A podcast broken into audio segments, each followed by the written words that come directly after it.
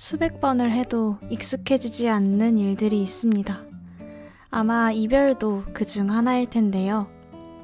한 해의 끝자락, 이별의 계절에 꿈을 상점도 문을 닫습니다. 헤어짐에 익숙해질 수는 없어도 분명 잘 헤어지는 법은 있다고 믿어요. 그래서 오늘은 좋은 이별에 필요한 이야기들을 준비해 봤습니다. 나를 위한 선물이 필요한 날 찾아오세요. 여기는 꿈을 상점입니다.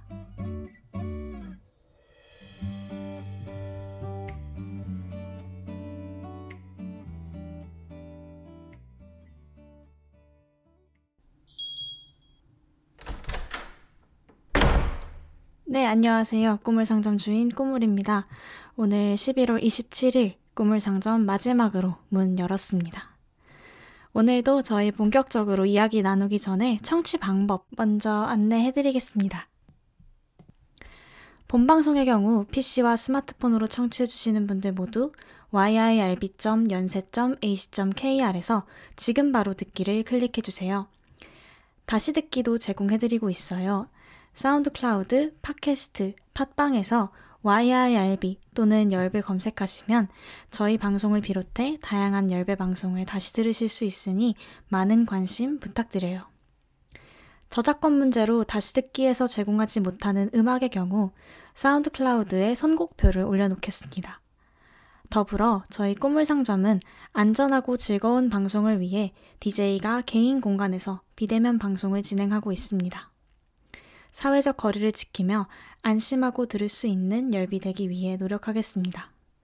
더불어 현재 열비에서는 실시간 청취 이벤트를 진행하고 있습니다. 실시간 청취 중 인증 사진과 어, 열 인스타 계정 태그를 하신 후에 인스타그램 스토리를 업로드 해주시면 이벤트 참여가 가능합니다. 더 자세한 내용은 열 인스타그램 이벤트 게시물을 참조해주세요. 인스타그램에서 YIRB 아래 대시 라디오를 검색하시면 열 계정을 찾아보실 수 있습니다. 이렇게 청취 방법과 이벤트 내용 안내해드렸습니다. 그러면 우리 노래 한 곡 듣고 꿈을 상점 마지막으로 1부 시작해보도록 할게요. 꿈을 상점, 그리고 이곳을 찾아주셨던 여러분을 마지막으로 만나는 아쉬운 마음을 담아서 노래 한 곡 준비해봤습니다. 콜드의 내 곁에서 떠나가지 말아요. 들려드릴게요.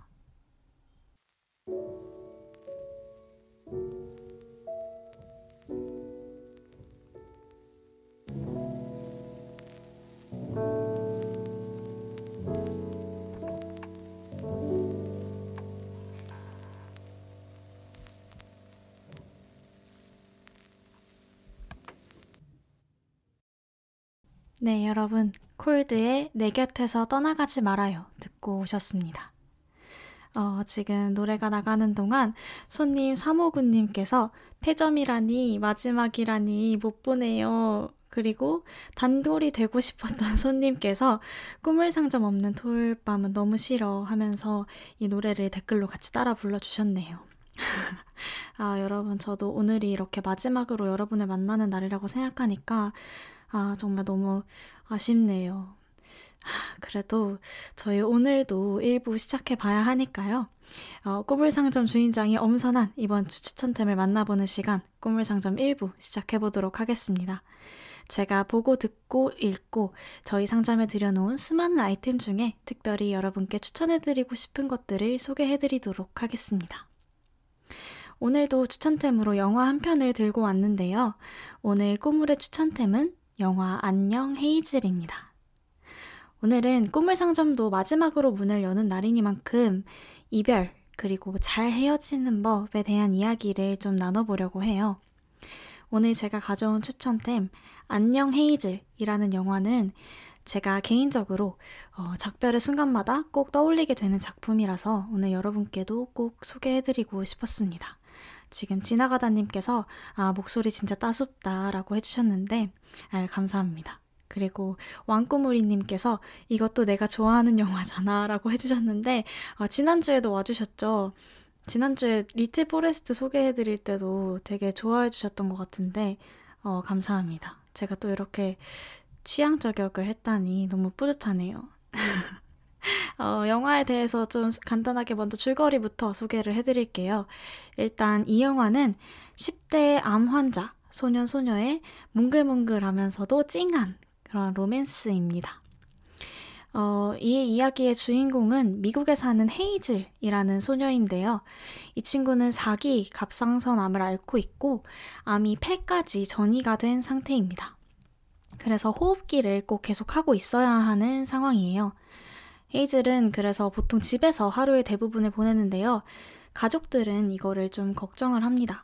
그래서 암 환자 모임에 헤이즐더러 좀 나가보라고 권유를 하게 돼요. 근데 헤이즐은 나는 안 간다, 싫다, 이렇게 좀 거부를 해요. 그렇지만 결국에는 이제 가족들한테 거의 등 떠밀리다시피 해서, 아유, 알았다, 내가 모임에 한번 가본다 해서 그 모임에 가게 됩니다. 그런데 우리 어떻게 됐겠어요? 그렇죠. 네, 별로 가고 싶지 않았지만 가봤더니 거기에 이제 운명적인 사랑의 상대가 있었더랬다. 이런 거죠. 그래서 이 암 환자 모임에서 헤이즐은 어거스터스라는 또래 남자아이를 만나게 됩니다. 이 어거스터스라는 친구는 약간 능글맞지만 또 그게 매력인 캐릭터라고 할 수 있는데요. 고륙종으로 인해서 다리를 잃었지만 지금은 치료를 다 마친 그런 상태입니다. 이 헤이즐과 어거스터스라는 두 친구는 첫 만남 이후에 빠르게 가까워지고요. 어, 결국에 두 사람은 연인이 되어서 소중한 추억들을 많이 만들게 됩니다. 어, 근데 이 헤이즐은 네덜란드 암스테르담에 살고 있는 작가가 쓴 어떤 책 한 권의 엄청난 팬이에요. 근데 어, 우리 sweet한 어거스터스가 그런 헤이즐을 위해서 그 작가한테 직접 연락을 해서 우리를 만나줄 수 있겠냐 이렇게 부탁을 하고 어, 헤이즐과 자기 비행기 비행기 표까지 이제 자선 단체를 경유해서 어, 직접 구해주고 그러거든요. 그래서 이제 둘이 어 진짜 작가를 만나러 암스테르담까지 가서 뭐 같이 그곳을 여행을 또 하고 이렇게 어 좋은 시간을 보내게 돼요. 그런데 이제 암스테르담 여행을 마무리할 때쯤 어거스터스가 헤이즐한테 충격적인 고백을 해옵니다. 어, 바로 고륙종이 재발을 했고 그 암세포가 온몸에 다 퍼졌다는 거였어요. 이제 이런 이야기까지 듣고 난 다음에 여행을 마무리하고 두 사람은 다시 미국으로 돌아오게 됩니다. 그리고 나서 이제 어거스터스는 자신의 장례식을 스스로 미리 준비하기로 해요. 그러면서 헤이즐한테 어, 나를 위한 추도사를 써줄 수 있겠니? 이런 부탁을 합니다.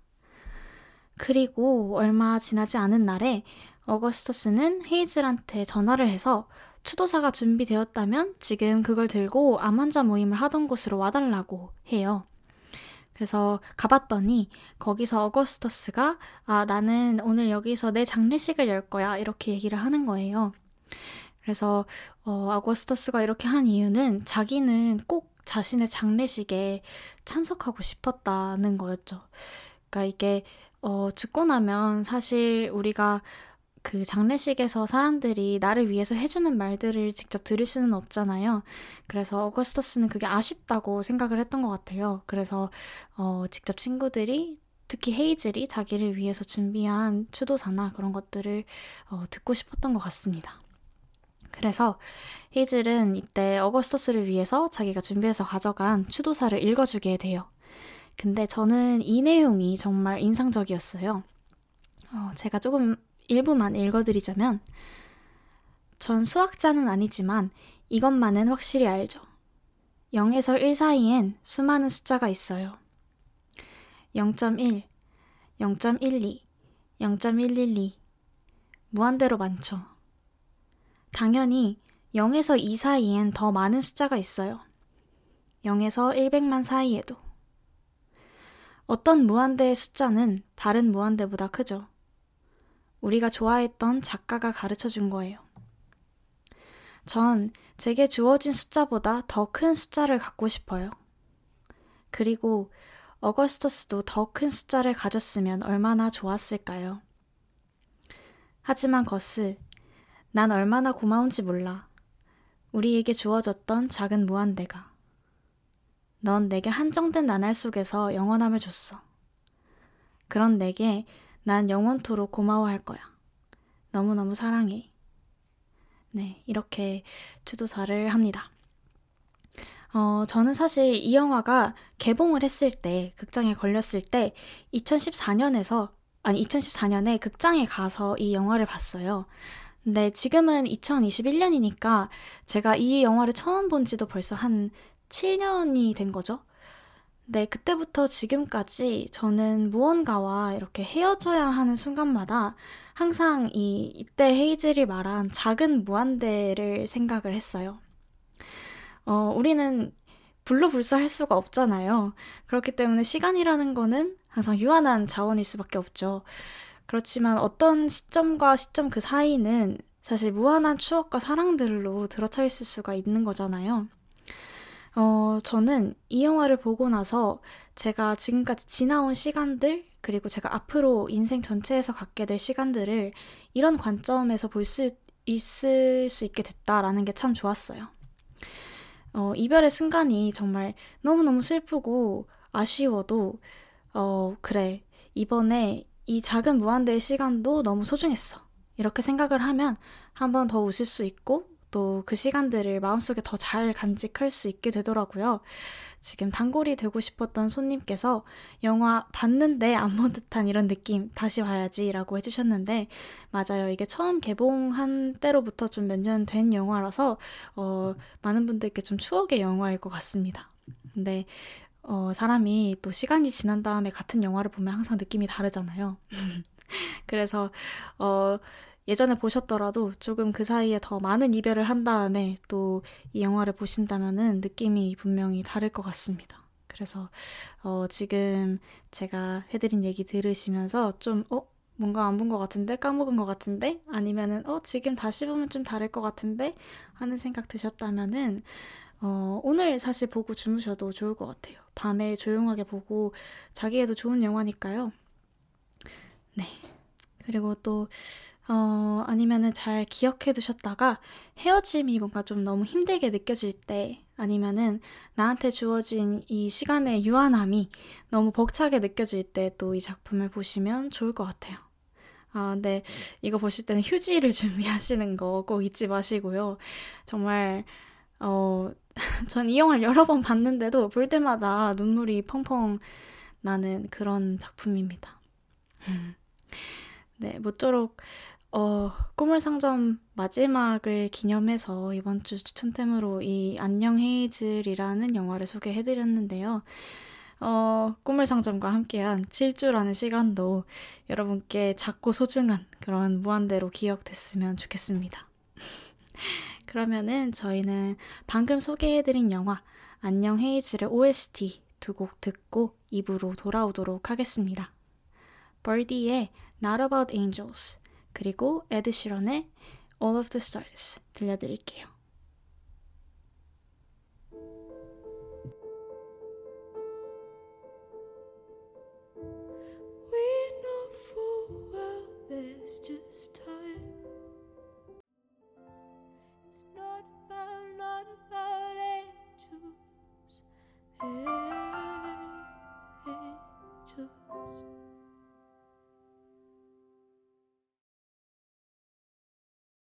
It's just another night, and I'm staring at the moon. I saw a shooting star. I can see the stars from America. 네, 벌디의 Not About Angels 그리고 Ed Sheeran의 All of the Stars 들으면서 1부 마무리했습니다.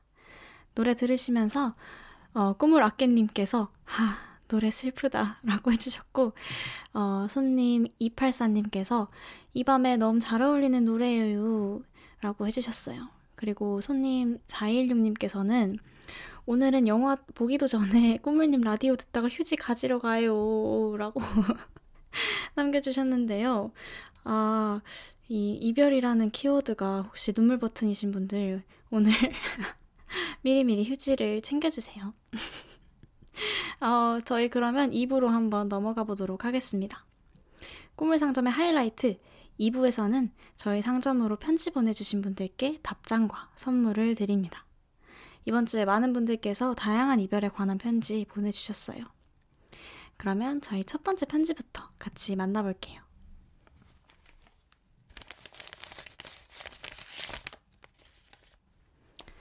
네, 첫 번째 편지는 мя씨님께서 보내주셨습니다. 곧 전역을 해요. 입영 때 군 생활 끝 무렵이 되면 내가 어떤 선임이 되어 있을까 궁금했는데 제법 군 생활을 잘했구나 생각이 들어요. 후임들이 아쉬워하면서 계속 같이 놀자고 하고 사회 나가서도 만나자고 이야기할 때마다 뿌듯함을 느낍니다. 무엇보다 몸 크게 안 다치고 전역할 수 있어서 다행이에요. 물론 아직도 조심하고 있어요. 떨어지는 낙엽도 조심해야 할 때니까요. 원해서 들어오진 않았지만 기왕 하는 거 잘해보자고 스스로 다짐했었는데 그 다짐을 이룬 것 같습니다. 라고 편지 보내주셨네요. 어, 일단 우리 мя씨님 저녁 너무너무 축하드립니다. 네, 또 그리고 크게 다친 데 없이 전역을 하게 되셨다고 하니까요. 정말 다행이네요. 음. 그래도 원래 긴장이 이렇게 딱 풀릴 때가 제일 위험한 법이잖아요. 그러니까 말씀하신 것처럼 끝까지 조심하셔서 건강하게 나오시면 좋겠네요. 어, 우리 мя씨님께서는 꿈물 상점으로 편지 보내주시면서 책 선물을 받고 싶다고 해주셨어요. 그래서 군 생활과 이별을 하시는 이 시점에 제가 어떤 책을 추천해드려야 좋을지 고민을 많이 했는데요. 어, 고민을 하면서 보내주신 편지를 계속 다시 읽어보다가 후임분들께서 해주신 말에 내가 군 생활을 그래도 잘했구나 하는 뿌듯함을 느낀다고 해주신 부분, 어, 그리고 원해서 시작한 것은 아니었지만 이왕 하는 거 잘해보자 라고 했던 다짐을 이뤄낸 것 같다 라고 해주신 부분을 보고 히가시노 게이고의 나미야 잡화점의 기적이라는 책이 생각이 났어요. 어, 이 책도 아마 읽어보지는 않으셨어도 대략 어떤 분위기, 어떤 설정인지는 알고 계실 만한 작품이라고 생각합니다.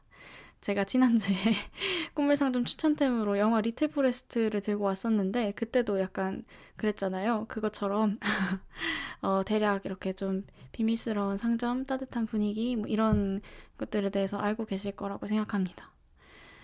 어, 네, 그래서 방금 말씀드린 것처럼 이 책에 등장하는 나미야 자파점이라는 곳의 기본적인 설정은 편지를 통해서 고민 상담을 해주는 비밀스러운 가게인데요. 어쩐지 꿈물 상점 같다라고 생각하셨다면 사실 정확하십니다. 네. 제가 꿈물 상점을 처음 준비할 때도 이 나미야 자파점의 이미지를 많이 참고를 했었거든요. 다만 이제 꿈물 상점과 나미야 자파점 사이에 차이가 있다면 꿈물 상점에서 여러분의 편지에 답을 드리는 저는 이곳의 주인이 꼬물이지만 어, 나미야 잡화점에 도착한 편지에 답을 적어주는 이들은 나미야 씨가 아니라 좀도둑 3인방이라는 거예요.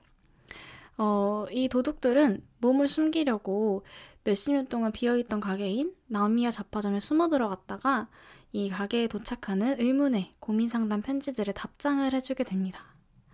이 세 사람은 처음에 여기에 도착하는 그 편지들이 의심스럽고 귀찮게 여겨져서 대충 답장을 해요. 아무래도 그렇겠죠? 내가 지금 도둑으로서 몸을 숨기려고 여기에 들어온 건데 자꾸 누가 편지를 넣으니까 어, 이거 나 떠보려는 건가? 하는 생각이 들기도 하고 진짜 뭐 이걸 나한테 왜 계속 답장을 써줬더니 또 편지를 보내고 보내고 왜 이러는 거야? 이런 생각이 들기도 했겠죠?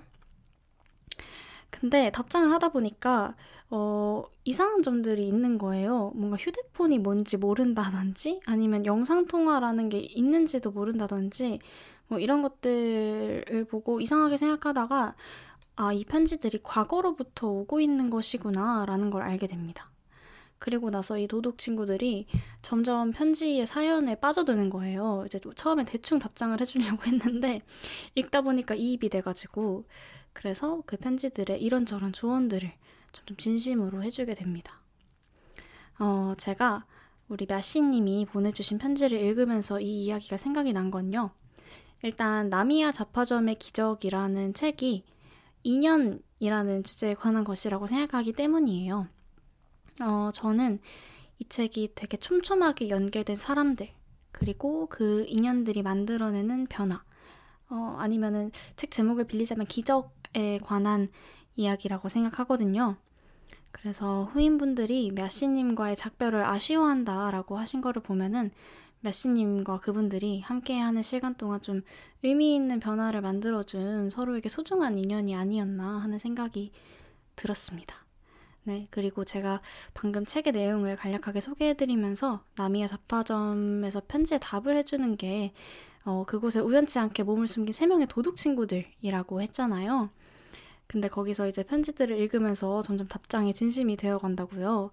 그래서 지금 어, 청취자분들께서도 우리 꿈을 아끼님께서 답장에 진심이 되었다. 아무튼 그렇게 됐다. 라고 해주셨는데 맞아요. 약간 그런 그런 거죠. 우리 도둑 친구들 처음에 그러려고 했던 건 아니었는데 진심이 되고 말았습니다. 네.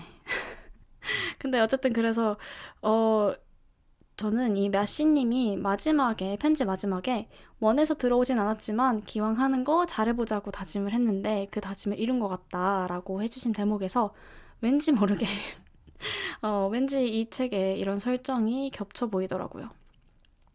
어, 그러니까 뭐 물론 약간 세세한 디테일은 다르지만 그냥 원해서 시작한 일은 아니었지만 그 안에서 뭔가 뜻깊은 시간을 보내게 되었다라는 점에서 이게 좀 겹쳐 보였던 것 같습니다. 어, 그리고 또 이 책을 끝까지 읽게 되면은 이 3인조 도둑 친구들이 나미야 잡화점을 나와서 어, 뭔가 깨달은 바가 있어서 새로운 시작을 향해서 나아가거든요. 그래서 어, 지나간 시간 동안 맺은 인연을 좀 되돌아보고 또 이제 새로운 미래로 나아갈 때 읽기에 딱 좋은 책인 것 같아서 이거를 한번 추천을 해드리고 싶었습니다. 그래서 몸 건강하게 그리고 마음 따뜻하게 군 생활 마무리 잘 하시기를 바라면서 며시님께 나미야 잡화점의 기적 추천해드릴게요. 어, 그리고 우리 청취자님들께서 지금 며시님께 어, 축하의 말씀과 당부의 말씀들 전해주고 계시는데요. 우리 손님 3호분님께서 와 저녁 축하합니다 해주셨고 손님 416님께서도 집으로 돌아오는 그날까지 건강하게 잘 지내고 오세요. 저녁 축하합니다. 이렇게 댓글 남겨주셨습니다. 네. 정말 건강하게 돌아오시는 게 가장 중요할 것 같고요. 다시 한번 저녁 축하드린다는 말씀 드리고 싶어요.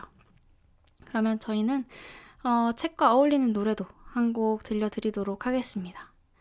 비밀스러운 나미야 잡화점 같은 가게에서 맞는 새벽을 닮은 노래 한 곡 띄워드릴게요.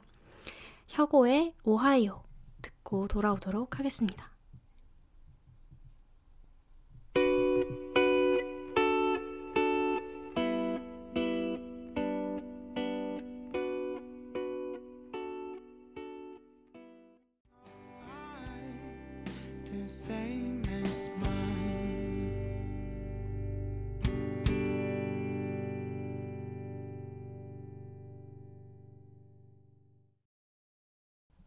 네, 저희 혁오의 오아이오 듣고 돌아왔습니다.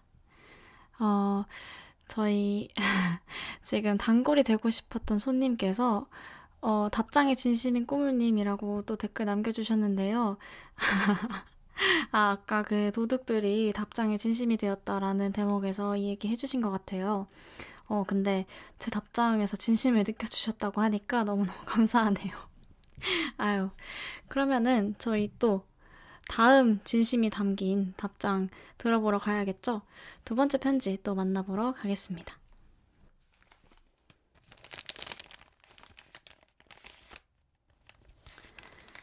네, 두 번째 편지는 구미호님께서 보내주셨어요. 안녕하세요. 이번에 가족만큼 정을 많이 나눈 여러 친구들과 잠시 이별을 하게 되었습니다. 바로 대학 친구들인데요. 3년 동안 정말 많은 추억과 재미난 사건, 사고들이 많았었는데요. 이제 다들 각자의 목표를 향해서 나아가기 위해 아쉬움을 뒤로하고 서로 응원해주면서 웃으며 인사했습니다. 다시는 못 만날 수도 있고, 운이 좋으면 언젠간 다시 만날 수 있겠지만, 정말 그 친구들의 미래를 응원하고 싶고, 미래에 좋은 일들만 가득하길 진심으로 바라는 마음으로 사연을 쓰게 되었습니다. 찰리 푸스와 위스 칼리파의 See You Again 듣고 싶습니다. 라고 보내주셨어요.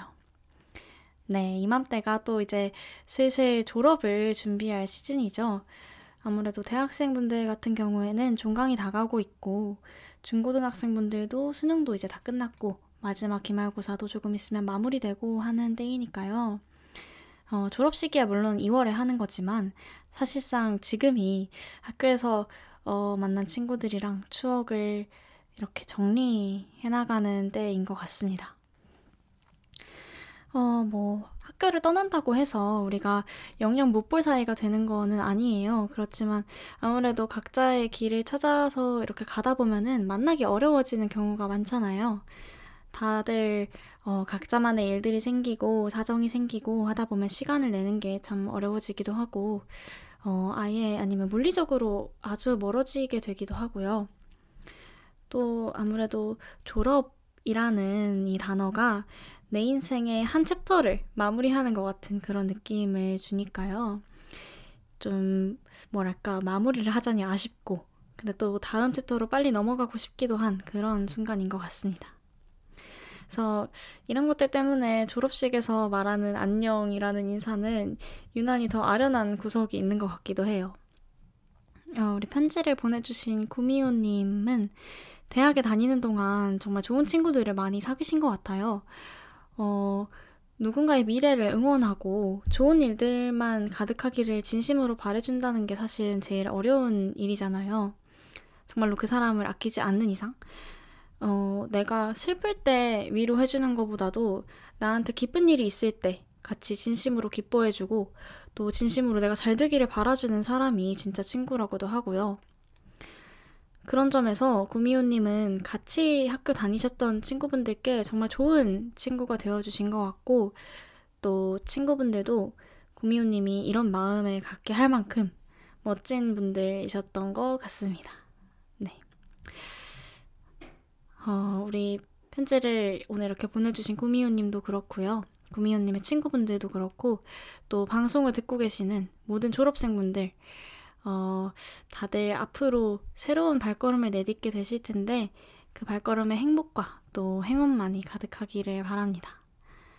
그리고 또 학교에서 각자 만드신 귀한 인연들 꼭 다시 웃으면서 머지않아 또 마주치실 수 있기를 또 바라겠습니다. 어, 그러면은 저희 구미호님의 신청곡 찰리 푸스와 위즈 칼리파의 See You Again 들려드릴 거고요. 또 어, 제가 따로 한 곡을 선물로 또 준비를 해봤어요. 인생의 한 페이지 이제 잘 마무리하시고 다음 페이지도 멋지게 또 써내려 가시기를 바라는 마음으로 데이식스의 한 페이지가 될 수 있게까지 보내드리도록 하겠습니다. 그러면 저희 두 곡 듣고 돌아오도록 할게요.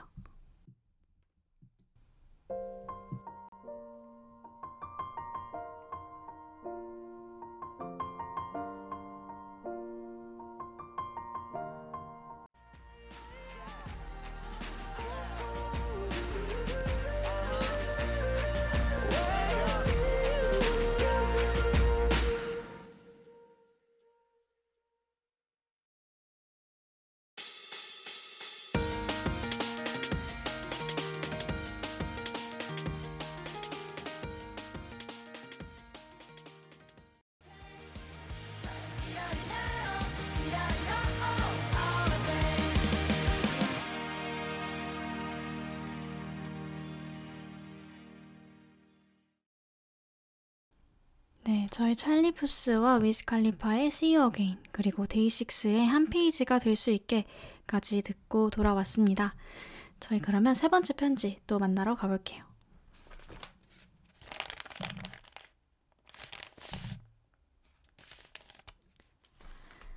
네, 세 번째 편지는 콩짱콩짱님께서 보내주셨습니다. 바로 며칠 전 제게 정말 소중한 사람과 언젠가는 이별해야 한다는 사실을 그리고 그 언젠가가 정말 언제라도 될 수 있다는 걸 깨닫게 된 계기가 있었습니다. 물론 당장은 아니지만요. 이별할지도 모른다는 가능성을 잠깐 맛본 것만으로도 사실 저는 지금 너무 힘든데 와중에 현실을 살아가야 하는 게 너무 지쳐요. 이런 제가 화이팅 할 수 있도록 DJ 꿈을 도와줘요. 라고 편지 보내주셨습니다. 아, 네. 맞아요. 우리는 언젠가 모두 예정된 이별을 해야 하지만 그 사실을 평소에는 그냥 잊고 사는 것 같아요. 아니면은 애써 모른 척 하거나요. 어, 그렇다 보니까 이거는 말 그대로 예정되어 있는 것인데도 막상 이런 이별이 나와 내가 사랑하는 사람 사이에 진짜로 다가오면 너무 갑작스럽고 또 당황스러운 것 같습니다. 음, 이별할지도 모른다는 가능성을 엿본 것만으로도 지금 너무 힘드시다는 콩짱콩짱님의 말에 저 사실 너무 공감이 돼요. 저도 어, 몇 년 전에 가족이 크게 아픈 일이 있었는데 그때 정말 태어나서 처음으로 제 가족이 없는 저의 삶에 대해서 생각을 해보게 됐거든요. 물론 그전에도 가족 중에 돌아가신 어른들이 계셨지만 그때는 또 제가 너무 어렸어서 그런 영원한 작별이 저한테 어떤 의미인지 뭐 생각도 해보지 못했던 것 같습니다. 근데 어느 정도 자란 다음에 가족이 크게 아프고 뭐 이런 일들이 생기니까 아, 지금 내 곁에 있는 내 사랑하는 사람들과도 언젠가는 헤어질 수 있겠구나 하는 생각이 들더라고요. 그리고 콩짱콩짱님이 말씀하신 것처럼 그건 정말 어, 말 그대로 언제라도 있을 수 있는 일이구나 하는 것도 깨닫게 됐어요. 음, 정말 이거는 깨달음이라는 말 말고는 다른 말로는 표현을 할 수가 없을 것 같아요. 그냥 진짜 몰랐던 충격적인 사실을 새롭게 알게 된 것 같은 그런 느낌이었거든요. 막 이렇게 정신이 번쩍 드는 것 같으면서. 근데 이건 제가 지금 계속 말씀드린 것처럼 예정된 이별이잖아요. 그래서 이 사실이, 어, 정말 마음을 괴롭게 하는 거죠. 이런 이별이 나한테도 올 거라는 걸 이제 깨달았는데도 그 이별을 막을 수는 없으니까요. 좀 그런 것 같습니다. 어, 그렇지만 저는 또 뭐 이별을 막을 수 없으니까 달라질 게 없어 라고는 이야기하고 싶지 않아요. 왜냐하면은 이별이 오는 걸 우리가 정말 멈출 순 없지만 이별 앞에서 또 이별 후에 어떻게 해야 할 것인가에 대해서는 충분히 고민을 해볼 수 있는 그런 소중한 기회가 생긴 거니까요. 어, 저는 개인적으로 실존주의 철학을 정말 좋아합니다. 이제 좀 제가 갑작스럽게 음? 무슨 얘기지? 이렇게 생각하실 수 있지만 음 저희가 뭔가 지금 영원히 이별하는 거 그런 것에 대해서 이야기를 하고 있으니까 한번 실존주의에 대해서도 얘기를 해보려고 해요. 어 저는 실존주의 철학 자 중에서도 하이데거를 좋아하는데 하이데거가 죽음에 대해서 한 말을 정말 좋아합니다. 어 하이데거는 인간은 죽음을 직시할 때 비로소 진정 실존할 수 있다라고 했는데요. 우리가 정말 삶을 진짜로 살아내기 위해서는 내가 언젠가는 죽는다라는 사실을 똑바로 바라봐야 한다는 거예요. 이제 이거는 어 죽음 그리고 삶이 유한하다 라는 거를 직시할 때 내 존재의 의미를 좀 더 절박하게 느낄 수 있다라는 뜻이기도 하겠죠. 네. 그리고 이게 뭐 뻔한 이야기이지만 결국에는 그림자가 있어야 빛이 있을 수 있다. 이런 이야기와 일맥상통하는 것이기도 합니다. 어, 세상에 오직 빛만 있다면 그건 사실 의미가 없을 거니까요. 이제 빛이라는 개념이 있기 위해서는 필연적으로 그림자가 있어야 하는 거죠. 그래서 삶과 죽음, 뭐 만남과 이별 이것도 빛과 그림자와 마찬가지로 서로가 있기 때문에 존재할 수 있는 것들이고요. 어, 그래서 이 죽음이라는 개념에 기대고 있는 삶? 이런 것을 테마로 하는 이야기도 참 많잖아요. 근데 오늘 콩짱콩짱님께 드릴, 선물 드릴 작품도 그 중에 하나입니다. 바로 도깨비라는 드라마인데요. 어, 많이들 알고 계시는 것처럼 공유님이 이 작품의 주인공 김신을 연기하셨죠. 네, 이 김신이라는 캐릭터는 불로불사의 도깨비입니다. 네, 왜 도깨비가 되었냐, 왜 이렇게 늙지도 않고 죽지도 않게 되었냐, 라고 하면, 김 씨는 고려의 장군이었어요. 그런데, 어, 전쟁에 나가고 이러다 보니까 칼에 수많은 사람들의 피를 묻힌 거죠. 그래서 그거에 대한 벌로서 영생을 누리게 됩니다. 이제 상이 아니라 벌로서 영원한 삶을 누리게 된 거예요. 그래서 이 사람은 자기 가슴에 꽂혀 있는 검을 뽑아야만 죽을 수가 있습니다. 그리고 이 검은 도깨비 신부라는 존재만이 뽑을 수가 있는데요. 900년 넘는 시간을 기다려서 김신이 드디어 도깨비 신부를 만나게 됩니다. 이 도깨비 신부가 또 많은 분들이 알고 계시는 것처럼 김고은 배우가 연기한 지은탁 은탁이라는 어, 친구인데요. 이제 김 씨는 은탁이를 만나서 이제 죽으려고 해요. 검을 뽑으면 이제 드디어 염원하던 대로 어, 삶을 마칠 수가 있으니까요. 아유, 근데 아불싸. 그만.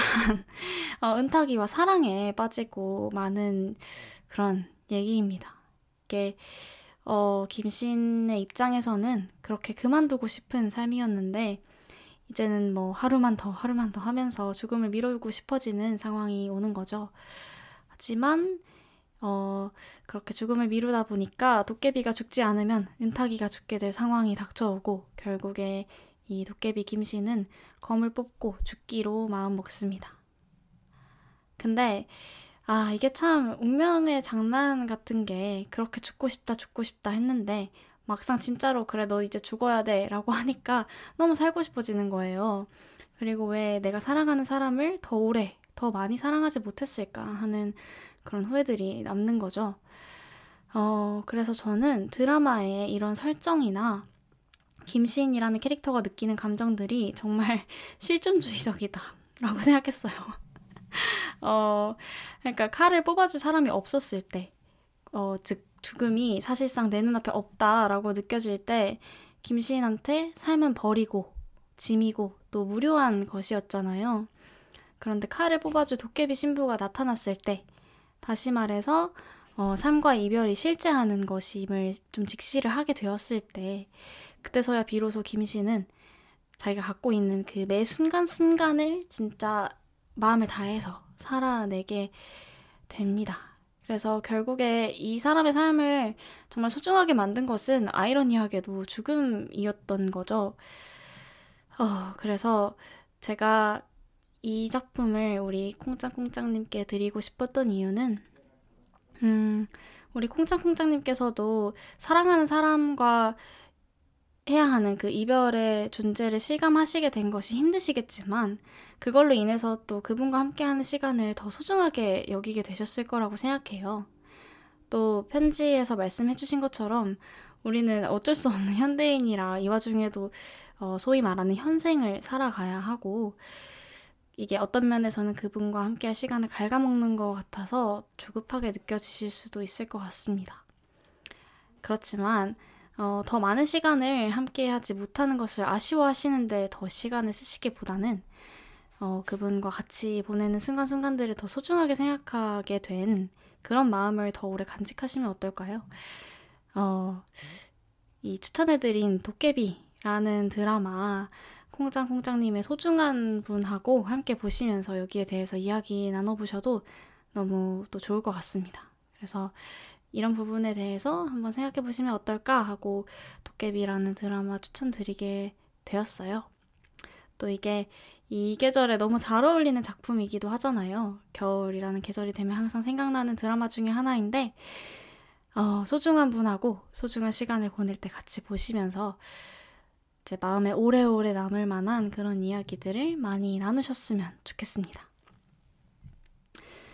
어, 지금 꾸물악기님께서 근데 은탁이 연대생이라면서요? 라고 댓글을 달아주셨는데 어, 그렇죠. 설정상 그렇습니다. 네. 이게 그 드라마에 연세대학교라고 나오지는 않고 이름이 살짝 다르게 나오기는 합니다만 어, 네. 제가 들은 바로도 이 도깨비 신부인 지은탁이 어, 연세대에 다니는 것으로 설정되어 있다고 알고 있어요. 또 제가 사실 언론 홍보 영상학을 전공하는데 어, 은탁이의 전공도 언론 홍보 영상학부인 것으로 알고 있습니다. 네. 어, 그리고 지금 손님 284님께서 어, 아마도 편지 보내주신 콩짱콩짱님인 것 같은데, 네, 도깨비 이맘때 보기 너무 좋죠. 추천 감사해요, 꿈을이라고 해주셨어요. 감사합니다. 네. 그러면 저희 도깨비 OST 에일리의 첫눈처럼 너에게 가겠다 듣고 돌아와서 다음 편지를 또 읽어보도록 하겠습니다.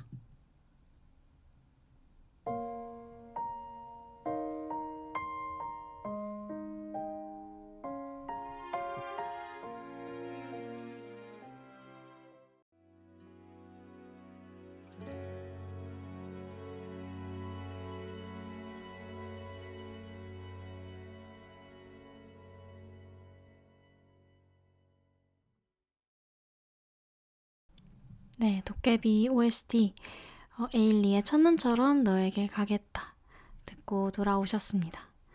저희 이 노래 듣는 동안 어, 단골이 되고 싶었던 손님께서 꼬물님도 은타기처럼 라디오 하시잖아요. 너무너무 잘하심. 이렇게 댓글 써주셨는데요. 어, 정말 도깨비 를 또 열심히 보셨던 분이신 것 같아요. 사실 제가 여기까지 말할까 말까 했는데 너무 어, 너무 제가 은타기와의 공통점을 찾으려고 애쓰는 것 같아서 조금 참았는데 말씀해 주셔서 감사합니다. 네, 사실 이 지은탁이라는 캐릭터가 나중에 졸업을 하고 나서 라디오 PD가 돼요. 어, 근데 저도 지금 이렇게 라디오를 만들고 진행을 하고 있는데, 어, 지금 단골이 되고 싶었던 손님께서 또 진짜 라디오 하시면 꼭 애청자 될 거예요. 유유유라고 해주셨는데, 정말 너무 감사합니다. 아, 꾸물아깨님께서 지금 크크크크 꾸운탁이라고 해주셨는데요. 아, 저 꾸운탁인가요? 저 조금 도깨비는 어디 있나요? 도깨비 도깨비 어디 있을까요? 네, 아무튼 그렇습니다. 어, 은탁이 얘기를 신나게 해봤는데 어, 다시 저희 편지로 돌아가 보도록 할게요. 저희 오늘 어, 마지막 편지 읽어보려고 합니다. 네 번째 편지이자 마지막 편지 한번 읽어보도록 할게요.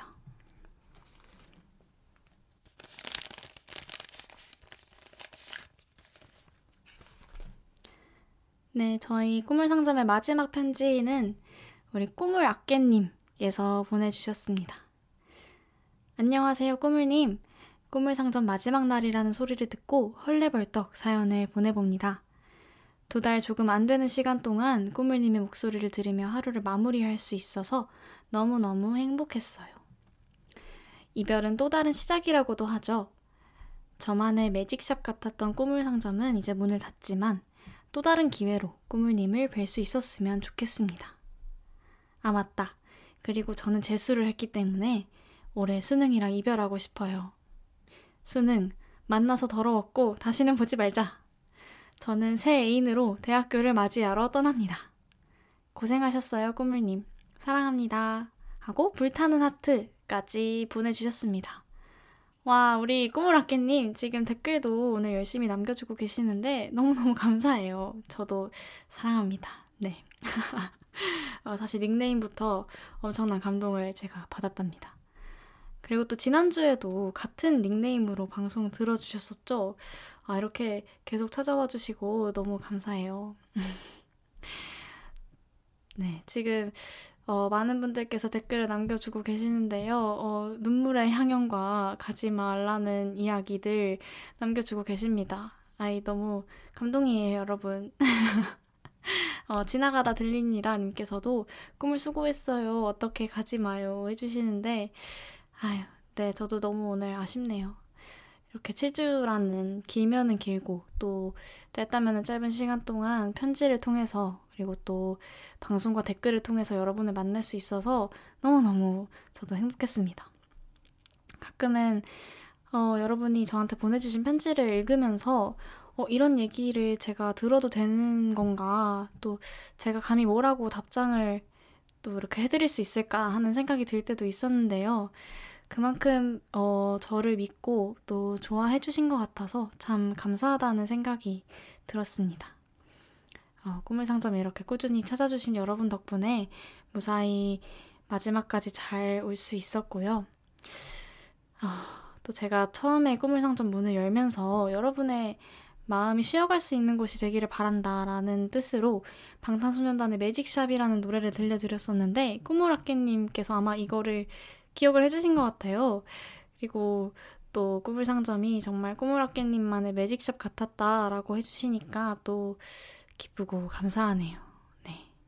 우리 단골이 되고 싶었던 손님님께서 이런 시간을 어찌하여 꾸물꾸물 가지 않고 이렇게 후딱후딱 하는 것인가 라고 해주시면서 꾸물님 다시 만날 시간을 기다려요 라고 해주시네요. 아유, 네, 그러니까요. 이게 항상 가지 않았으면 하는 시간은 후딱후딱 가버리고 그렇지 않은 시간은 느리게 흘러가는 것 같아요. 네. 어, 또 그리고 지금 읽어드린 편지에서 꾸물 아깨님께서 이별은 또 다른 시작이라고도 하잖아요. 라고도 이야기를 해주셨는데요.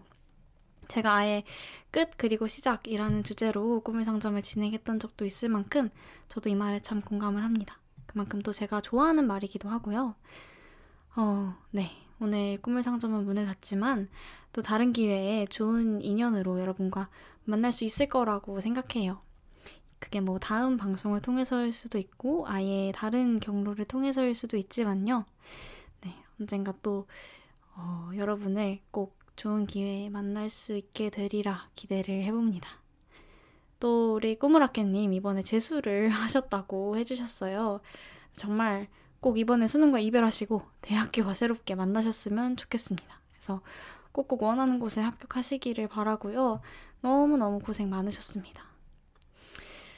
어, 모쪼록 네 저희 오늘 마지막 편지까지 이렇게 읽어봤습니다. 어, 네, 지금 손님 416님께서 꾸물아끼님 올해로 수능이랑 꼭 이별하시고 멋진 대학생 되시길 이라는 댓글 남겨주셨습니다. 네, 정말 어, 대학생과의 멋진 출발 시작 응원하도록 할게요. 네, 어, 이렇게 제가 마지막 편지까지 다 읽어드리고 답장까지 보내드렸습니다. 어, 우리 뭐 언젠가 꼭 다시 만날 수 있겠죠? 네. 그러면 그때도 꼭 제 목소리 들으러 와주시고요. 어, 저희 노래 두곡 우리 꿈을 아끼님께 보내드리고 오도록 하겠습니다. 어, 여러분의 매직샵 꿈을 상점을 닫으면서 방탄소년단의 매직샵 오늘 또 한 번 보내드리고요. 또 오늘 같은 날 꼭 들어야 하는 노래가 있어서 가져와 봤는데 써니힐의 Goodbye to Romance 까지 듣고 돌아오도록 하겠습니다. 망설인다는 걸 진심을 말해줘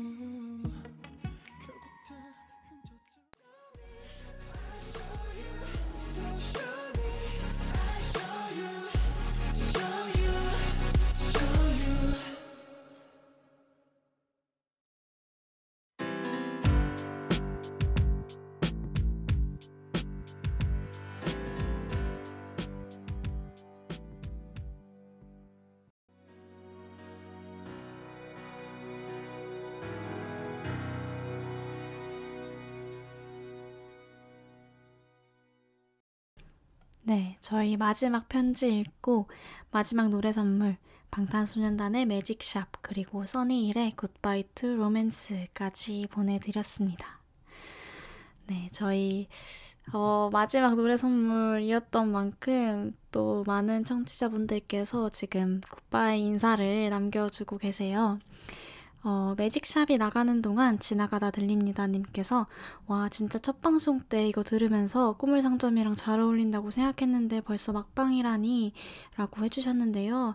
맞아요. 제가 첫 방송 첫 곡으로 이 노래를 들려드렸었는데 어, 저도 많은 분들이 어, 이 노래 너무 꿈을 상점이랑 잘 어울려요 라고 얘기해 주셨던 게 기억이 나네요. 근데 또 이렇게 벌써 마지막 노래로 이 노래를 들려드리게 되는 시간이 오다니 정말 이렇게 시간이 빨리 흘러가는 것 같습니다.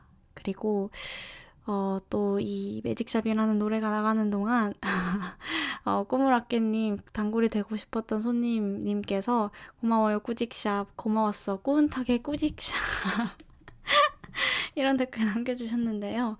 아 이게 제 이름이 약간 어디에 붙여도 약간 재밌어지네요. 그쵸? 꾸직샵 어쨌든 감사합니다. 그리고 꾸물아깨님이 또 바지가랑이 붙잡고 소고기 먹여드리면서 꾸물상점 문 열어달라고 하고 싶지만 저는 멋진 어른이니까 참겠습니다. 안녕 꾸물상점 해주셨는데 어, 바지가랑이 붙잡고 소고기를 먹여주시면 제가 조금 생각해 볼 수 있지 않을까요?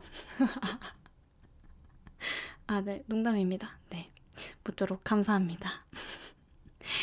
네, 그리고 하는 분들께서 다 굿바이 꿈을 상점 그리고 수고했어요 꾸물님 꾸물님 덕분에 토요일 저녁 시간이 행복했어요. 내일 따스했던 꿈을 상점 안녕 이렇게 인사 남겨주셨습니다. 아, 네. 여러분 이렇게 다들 어, 다정하게 인사말 마지막까지 남겨주셔서 너무 감사드리고요. 사실 제가 어, 청취자분들한테 좀 위로가 되어드리고자 이 꿈을 상점이라는 방송을 시작을 했었었는데요. 매주 제가 제일 큰 응원과 에너지를 받고 갔던 것 같아요. 그래서 그동안 저희 꿈을 상점을 찾아주시고 또 많이 사랑해주셔서 정말 정말 감사했습니다. 어, 근데 지금 단골이 되고 싶었던 손님님께서 소고기 먹으러 갑시다 라고 해주셨고 손님 사모구님께서 저도 삽니다 소고기 라고 해주셨는데 어? 정말인가요? 아유, 네, 감사합니다. 네, 저를 붙잡기 위해서 이렇게 소고기 얘기까지 해주시다니. 감사드려요. 어, 그러면 저희 꾸불상점 진짜 이제 문을 닫으면서 마지막에 마지막 곡으로 015B의 이젠 안녕 보내드리면서 꾸물상점 문을 닫도록 하겠습니다. 여러분 안녕은 영원한 헤어짐이 아니라 다시 만나기 위한 약속이니까요. 어, 이 노래 들으시면서 오늘 하루도 잘 마무리하셨으면 좋겠습니다. 그럼 여러분 모두 안녕히 주무세요. 안녕.